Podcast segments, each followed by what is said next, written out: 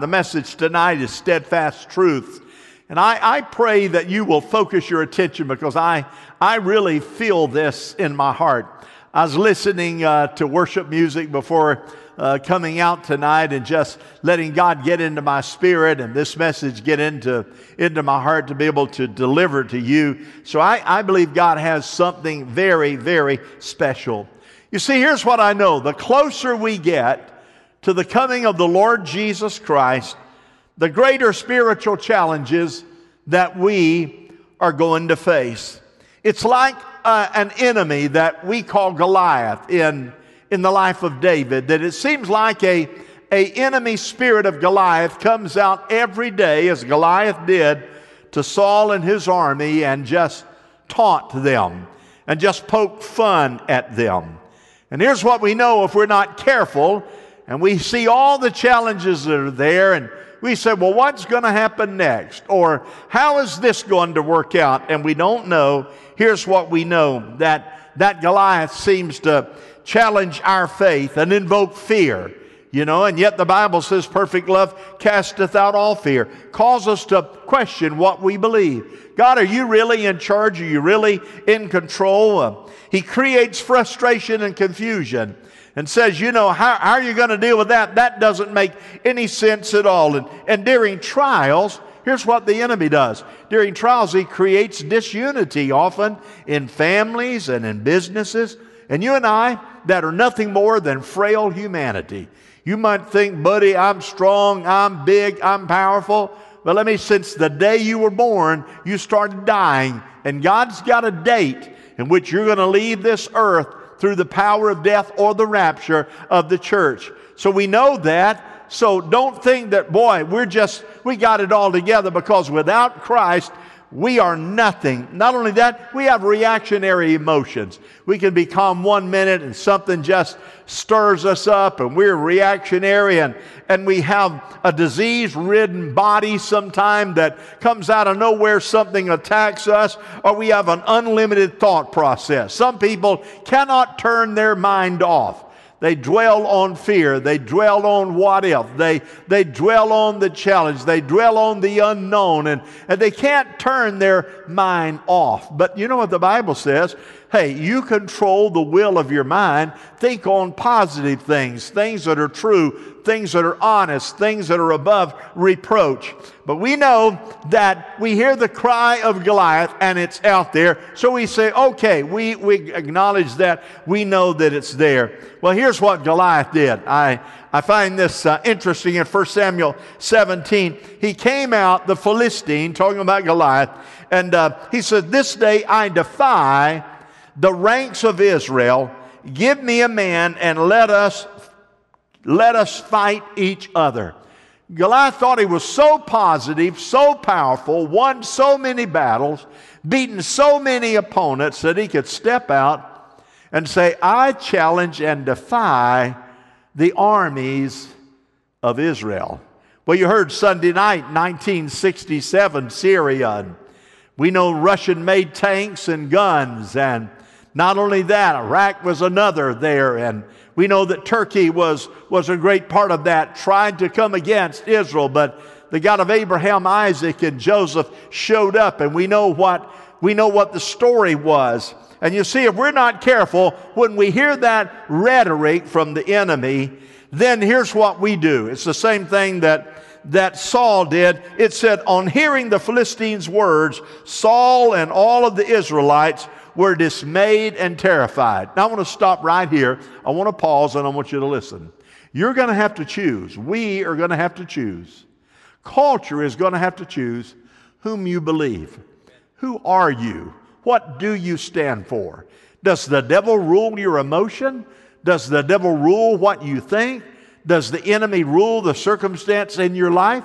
Or have you come, have you come to a conclusion that says, I know that my God is in charge and is in control, and I'm standing under the shelter of the Almighty? They became afraid. Well, you know what? You and I can either be full of fear and afraid, or we can say we have something greater, and it is the anointing and covering of the Holy Spirit and the power of the Word of God. We must not forget ever, no matter what's going on, that the same power that directed David to take a stone in a sling and slay Goliath is still alive and still powerful and still defeating the enemy today. It is the power of the Spirit of the Almighty, and He is the one true God. My God is present in every part of my life, whether I believe it or not. But we try, don't we? Human nature tries. Let me give you a couple of points here. You see, our efforts alone, our efforts alone are absolutely useless. They're just useless. We go to the Apostle Paul. He's telling his story tonight. He's an individual that was cast into a position and into a situation that was all new to him.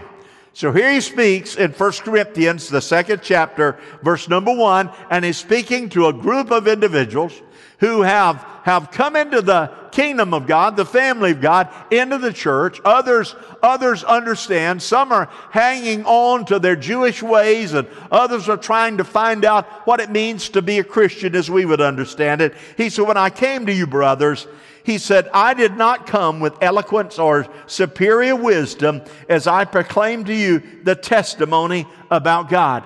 And so Paul is in the middle of some very serious challenges at the church in Corinth.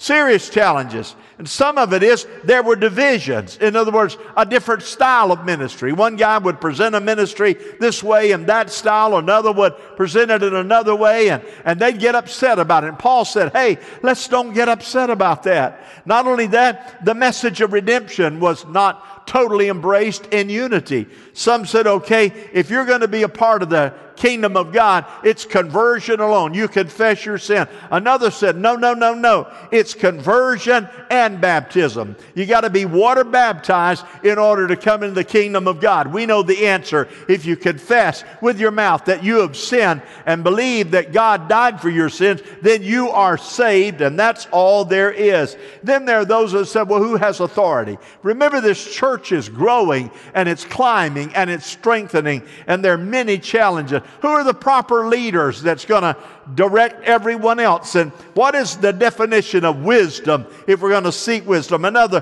whose traditions are we going to example? Are we going to go back out of the old law, eye for an eye? We're going to take on this new law, this new, not necessarily a law, but a, a principle about faith and about trust and about mercy. Is that what we're going to do? Paul was on fire. Here's a man of great intellect that had a dynamic experience on the road to Damascus. All he wants to do is to present the gospel of Jesus Christ, and he's having to deal with some of these challenges. You see, prior to salvation, the Apostle Paul, he was Saul then, lived and taught in a very complex world. He, uh, he was. Um, he, he was forced to lead as it relates to legalism. But when Jesus found him and his life changed, he began to realize that what he thought he knew as it relates to the law did not fit at all in the, in the spirit of mercy and grace. He knew the value. He understood the value of planned programs, the, the value of proper speech, the value of religious rhetoric, the value of systematic ritualistic routine. He understood all that. That's who he was before conversion. And the church was trying to get results from those new experiences while holding to the old message of the old law. Well, I know it says turn the other cheek and you forgive more times than you can count. But, buddy, there was a law that says, hey, you get even, even, eye for an eye. You get slapped, you slap back. And that was their challenge. And their efforts, they were trying to blend the two. And Paul said, your efforts will be futile. And so here's what he said. Steps up, clears his voice, his throat. 1 Corinthians 1.10, I appeal to you, he says Brothers, in the name of our Lord Jesus Christ, that all of you agree with one another, so that there may be no divisions among you, and that you may be perfectly united in mind and in thought. In other words, he said, I want you to get your mind and your spirit. I want you to cut one another some slack. I want you to dig in and understand the principles that Christ taught, that Jesus taught when he was here not too long ago. I want you to look at the Beatitudes. I want you to understand what that meant. He said simply this the gospel is really, really simple. I want you to know that it's not programmatic. You just can't program it. You just can't understand that. He said it's spiritual freedom. You are free. You don't have to go to the temple. You don't have to take animals in there and slay those animals. You, you can come in to the inner sanctum, and Jesus, the Son of the living God, will forgive you. And there is a place for spiritual wisdom that you guys are struggling with, opposed to man's wisdom. And he said, You're going to have to relax and lean on God.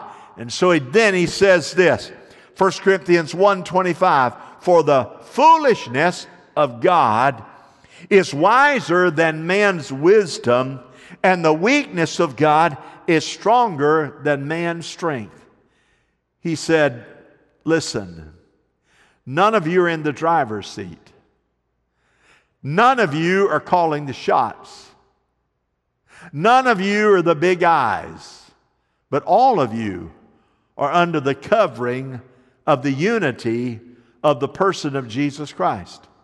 He says, when you understand that, you won't be holding out for what you think intellectually ought to be done. He said, You'll spend time in the presence of God. He said, You and I must face conflict in two worlds. That's what he's saying. And we do this every day. One is the, the world of reason. That, that's the natural part of who we are. Well, that doesn't make any sense. Well, that two and two, well, two and two is four but you're saying something else. And then the other part of who we are is the world of faith that's supernaturally driven. In other words, here's what I'm suggesting you that you and I need to determine that we're going to we're going to understand, we're going to be rational, we're going to behave rationally, but we're going to live on the edge to understand that sometimes in God's economy things don't make sense. Sometimes God will whisper something to us that you just can't figure out sometimes things will happen and God will slide things into your life and watch how we're going to respond. Are we going to respond as doesn't make sense and just period and walk away? Or are we going to say, That I see that? If it doesn't make sense and it sneaks up on me, I'm going to find out. I'm going to rightly divide the Spirit. I'm going to find out if that's God moving in that situation to see if He can. And then Paul writes in 1 Corinthians 1 20, he goes again, uh, Where is the wise man? Where's the scholar? Where is the philosopher of this age?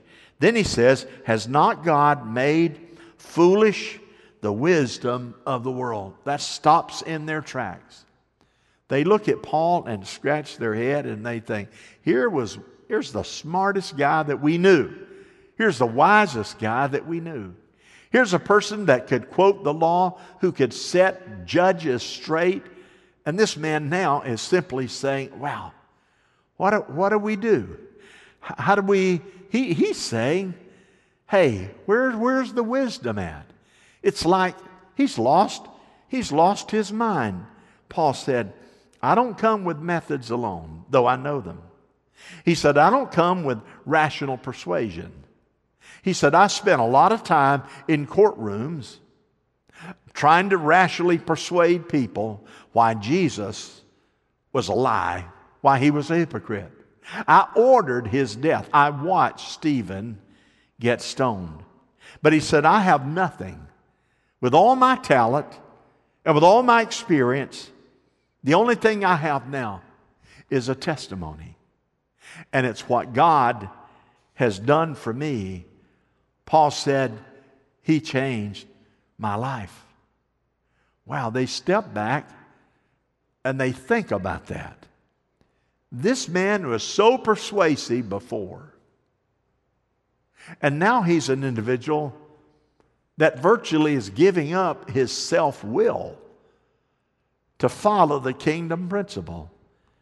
You see, Moses tried methods alone. He thought, I'll strike the rock when God said, Speak to the rock. You got to listen. Not only that, Balaam's donkey spoke, which was an unusual process because Balaam would not listen to God and the donkey spoke. Boy, you think that won't get your attention? Joshua tried methods of success against Ai. He thought that little community will take them out at the drop of a hat. We are powerful. And what the Bible says, God said, No, that's not the way I wanted. I, I told you what to do, but you were too busy doing what you thought you needed to do. And as a result, it says that small group of men out of Ai routed Joshua and his men, and they ran off like a bunch of chickens. Peter was another that tried his own methods. He thought, I'm going to see what's going on. All the others have left. I'm going to warm my hands around the wrong fire. And he did. And little women came up to him and accused him and challenged him. And, and what did he do? He thought he was so strong in his own power and his own might. And what did he do? He denied knowing Jesus. And the Bible said that he called curses down on his own life. Why? You see, we have this walk of faith. We have this privilege that God has placed in our lap. We know that the pandemic is out there. We know all that. My Lord, you turn on, just go and turn on any station, and you'll see that. But listen, there's hope in this book right here. There's power in the Word of God. There is strength in the power of your prayer to say, I'm so fed up with this, then go find a closet somewhere and get away. Not only that, Paul said, My, my only efforts are useless, but here's another. We have one message, only one. That's it. In other words, I'm not going to give you a catalog of messages and you choose. This is what he said, 1 Corinthians 2 2. For I resolved to know nothing. You know what that means? He said, I resolved to know nothing. Those of you at home, you know, nothing from nothing is nothing. You have it right. He said, While I was with you, except one message Jesus Christ and Him crucified. Jesus Christ and Him crucified. Paul makes the case simple. He said, My knowledge, which was superior, is nothing. He said, My experience before is nothing. He says, My history, my long resume is nothing. He says, My understanding of what I thought I knew is nothing.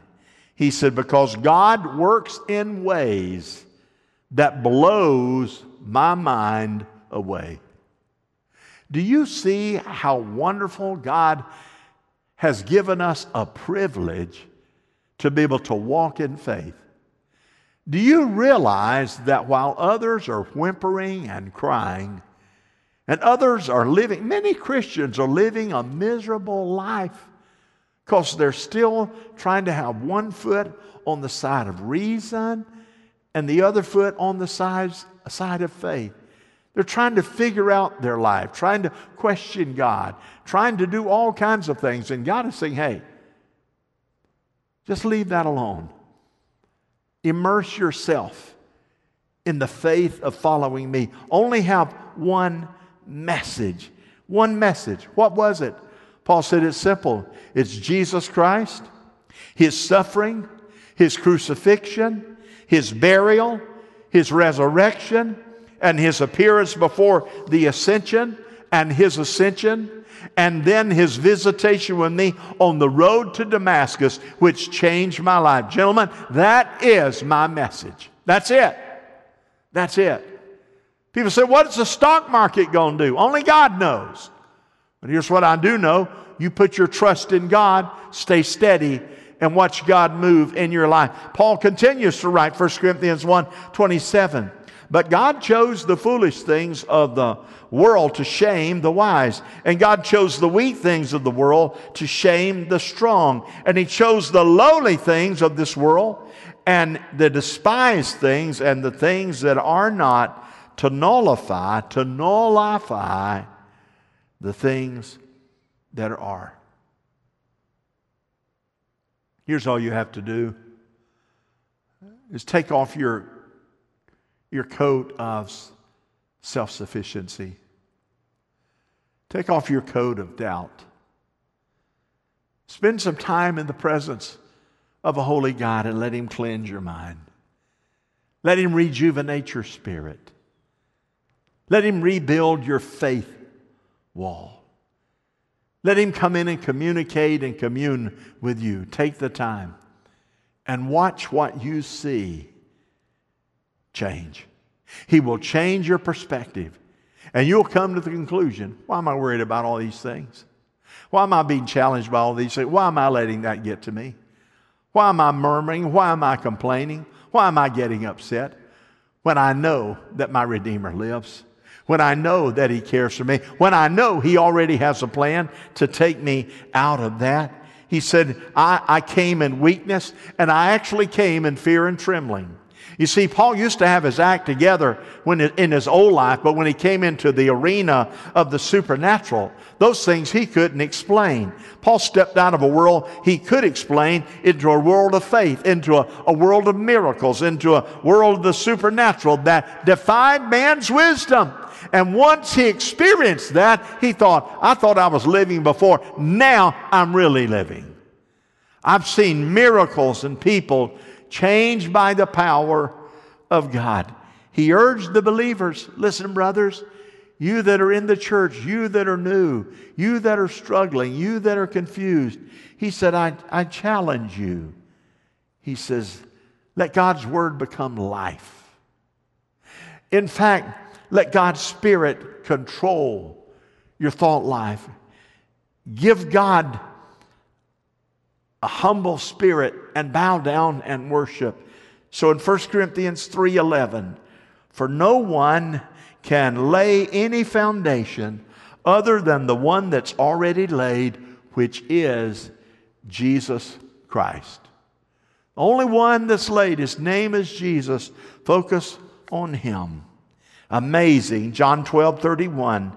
Now is the time for judgment on this world. Now the prince of this world will be driven out.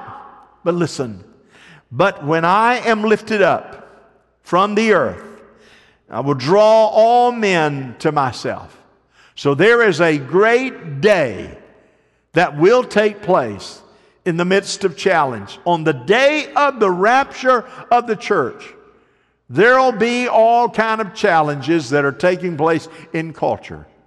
But one day, above every other noise and above every other sound, that trumpet will sound. And the dead in Christ will rise first. And those of us who are alive and remain won't need a scissor lift to go up. It will be automatic. Finally, this is what he says we have God's dynamic power. We used to sing a song not by might, not by power. By my spirit, saith the Lord of hosts. Not by might, not by power. By my spirit, saith the Lord, this mountain shall be removed. This mountain shall be removed. This mountain shall be removed.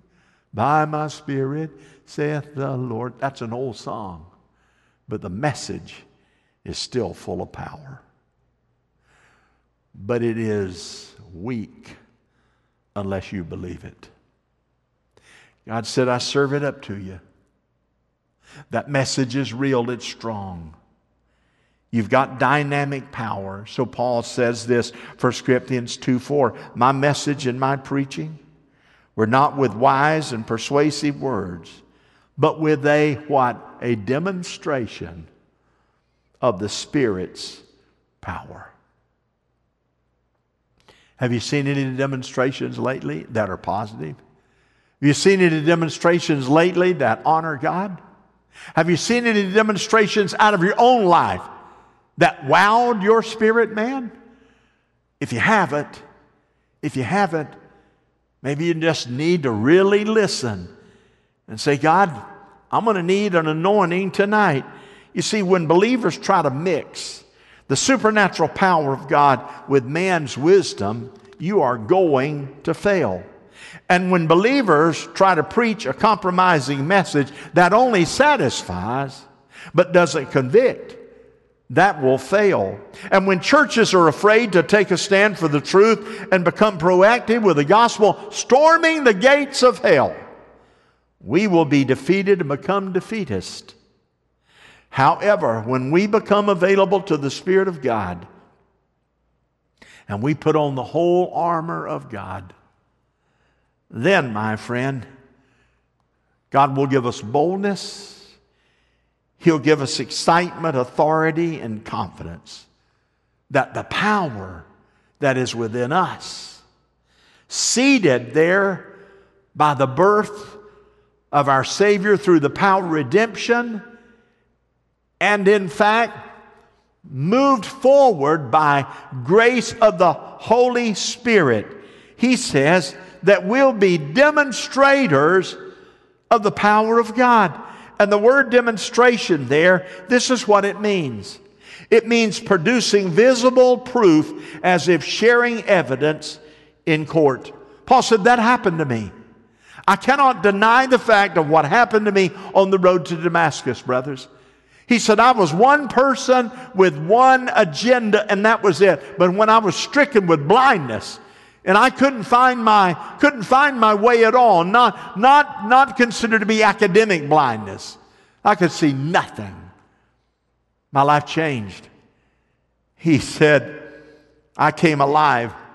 And when the Holy Spirit gets loose in your soul and your mind becomes captivated with the positive truth of God's Word, then there will be a demonstration of truth out of your life through the spirit of obedience, through the spirit of faith. Oh, yes, we can. Through the spirit of testimony. Look what God has done for me. Through the spirit of faith that says, I know what it looks like, but my God is able. Miracles in your life will be experienced. Somebody is experiencing them, and hunger for God will increase, and excitement in your life. In our church, in the Christian community, you cannot contain it. It will happen. Just as a virus that we cannot see only the manifestations of where it's been.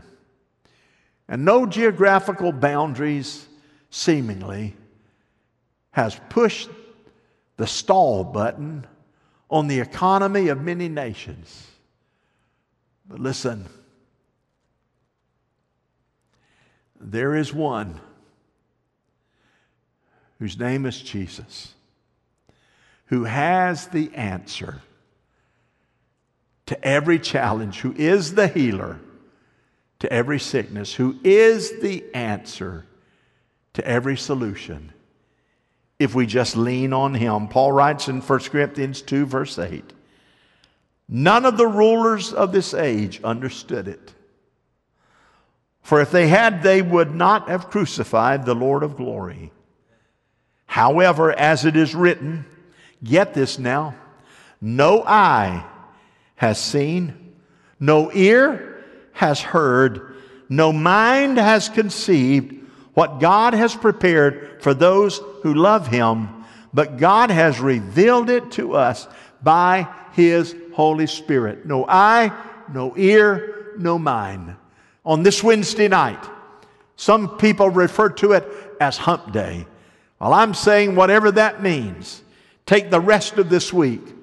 And you go to bed tonight and you pray, you call out to God, and you say, God, tomorrow when I wake up, I'm going to let this message burn in my heart. I'm going to be a demonstration of the confident power that I have in Jesus Christ. I'm going to be a demonstration of faith. I'm going to push aside those things that bother me and I'm going to lift them up as a sacrifice to you and say, God, you have it all under control. And if we do, the Goliath of this culture, when he comes out and tries to defy your testimony, you say, as David did, Don't worry about it, big boy. I come to you not in might, not in power, but I come in the name of Almighty God. That's who we are. Amen? Let's pause for prayer. Father, thank you for your word. Thank you for your divine anointing and your truth. Lord, we know, I know there are people that are there struggling and individuals that are challenged. There are Christians tonight who have been faithful in the church for a lot of years, who've been sideswiped by the lie of the enemy. But nothing takes you by surprise. Lord, if you control us and the journey that we're in, you could cause us to go around every challenge. You could cause us sometime to go over and to go under and go around. But we don't grow much when we go over and we go under and we go around. We grow when you take us through. And Lord, when you take us through, what a testimony we have on the other side. Lord, we're just pilgrims here in this land right now. We have a glimpse once in a while of the power and the love of God, but one day that trumpet will sound. And when we stand in your holy presence and we sing out, Hosanna, Hosanna, Hosanna, and we see the beauty of your face, we'll be ever so glad that we hung in there and that we did not get bogged down with the lies of a Goliath spirit but we, like Paul, said, Hey, I had a great life on the other side. That's what I thought. But at my conversion, God gave me a life that I cannot explain in any way, shape, or form. As a matter of fact, I'm prepared to die for what I believe in my God. So, Father, now there may be those I know that they have sin in their life and it's a burden. It's like a, a nasty little swipe on a white sheet, and and they need to get rid of it. So we're going to ask those of you out there at home or in the car or wherever you might be just to repeat this prayer. And you, you may say, uh, We can't do that, and I just don't feel comfortable here at the house. Well, say it in your heart, okay? Heavenly Father, I thank you for Jesus Christ. Lord Jesus, I believe you died for my sins. I believe you have a place for me in heaven. I believe your hand of anointing is upon me. So here's my life. Here's my faith. Here's my testimony. Use it for your honor and glory. And I'll give you praise beyond my wildest imagination. Lord, for I intend to see a victory in my life and in my family. In Jesus' name, amen. I'll see you Sunday morning, everybody. God bless you. Let's worship.